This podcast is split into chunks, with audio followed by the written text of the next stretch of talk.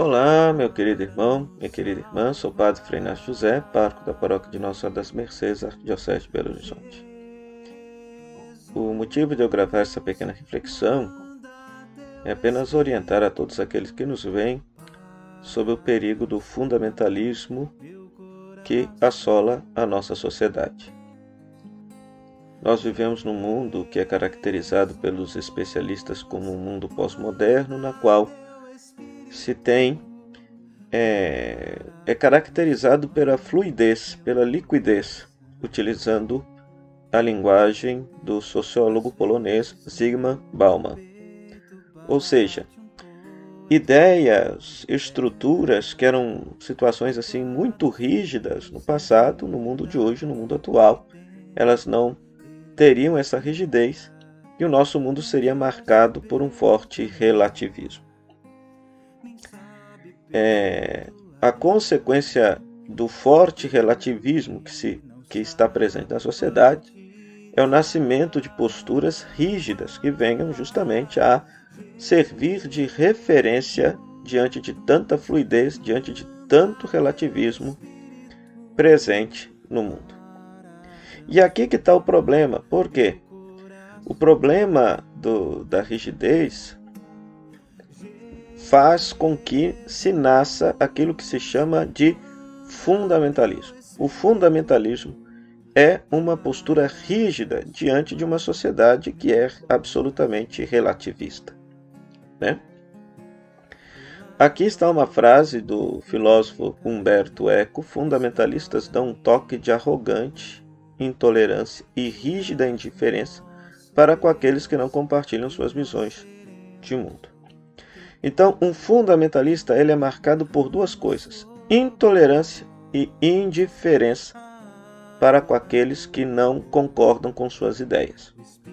Então existe fundamentalismo político, existe fundamentalismo religioso. O que me motiva justamente gravar esse vídeo é o crescimento do fundamentalismo religioso dentro da Igreja Católica, através de grupos conservadores, de leigos, que adotam apenas uma visão de mundo e consideram que esta visão de mundo é a única certa dentro da Igreja Católica, a tal ponto de acharem-se no direito de fazerem vídeos é, falando mal de bispos, falando mal da CNBB. Ainda não falaram mal do Papa Francisco porque seria demasiado, seria demasiadamente escandaloso, por exemplo, um leigo ou um padre fazer um vídeo falando mal do Papa Francisco, muito embora a gente tenha nas redes sociais visto já isso, leigos chamando o Papa de comunista, de socialista, de anticristo, etc. Quem são esses? fundamentalistas, fanáticos.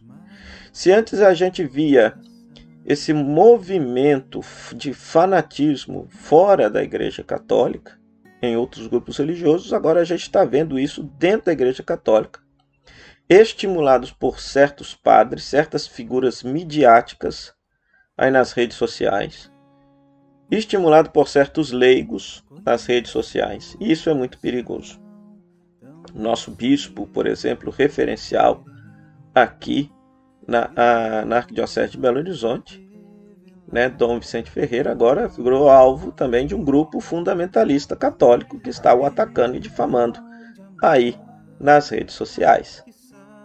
Então, muito cuidado. Por quê?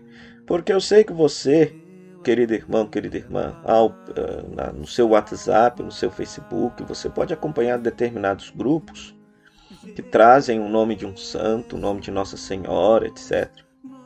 Mas não é isso não significa que este grupo pense como a Igreja Católica pense, porque qualquer um pode pegar o nome da um nome de um santo e fundar um canal, fundar alguma coisa, e você ingenuamente achando que aquilo ali representa a doutrina católica, a fé católica. Não.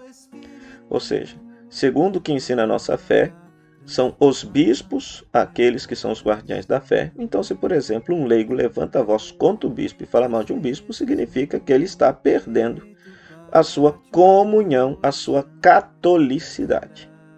A sua catolicidade. Então, muito cuidado.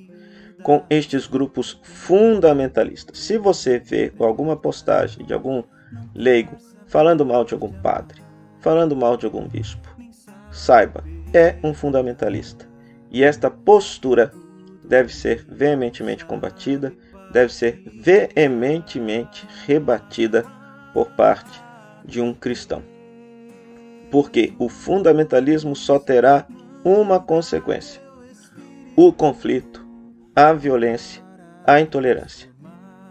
Humberto Eco diz que o fundamentalista é, tem indiferença para com aquele que pensa de modo diferente. Se pelo menos fosse assim, seria até razoavelmente bom, mas não.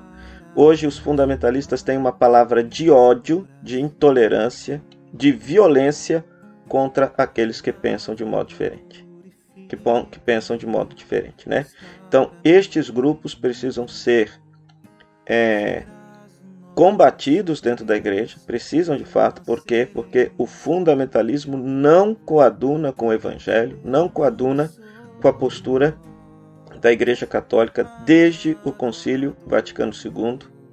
Concílio este que estes grupos fundamentalistas, por sinal, rejeitam, não muitas vezes não consideram como um concílio verdadeiramente católico, que orientou e que deu um novo rumo para a Santa Igreja de Deus. Tá bom? Então, que você fique com essa reflexão e tome cuidado com aquilo que você acessa nas redes sociais. Se por acaso você ver alguma postagem de algum grupo católico, de alguma pessoa que se diz católica, falando mal de um bispo, falando mal de um padre, então saiba, é um fundamentalista e esta pessoa tem uma visão distorcida da própria fé. Se trata de um fanático, se trata de um fundamentalista. E a postura dele não tem nada a ver com o evangelho, não tem nada a ver com a postura da Igreja Católica no tempo de hoje. Que Deus te abençoe e te dê discernimento diante de tantos falsos profetas que estão aí espalhados nas redes sociais.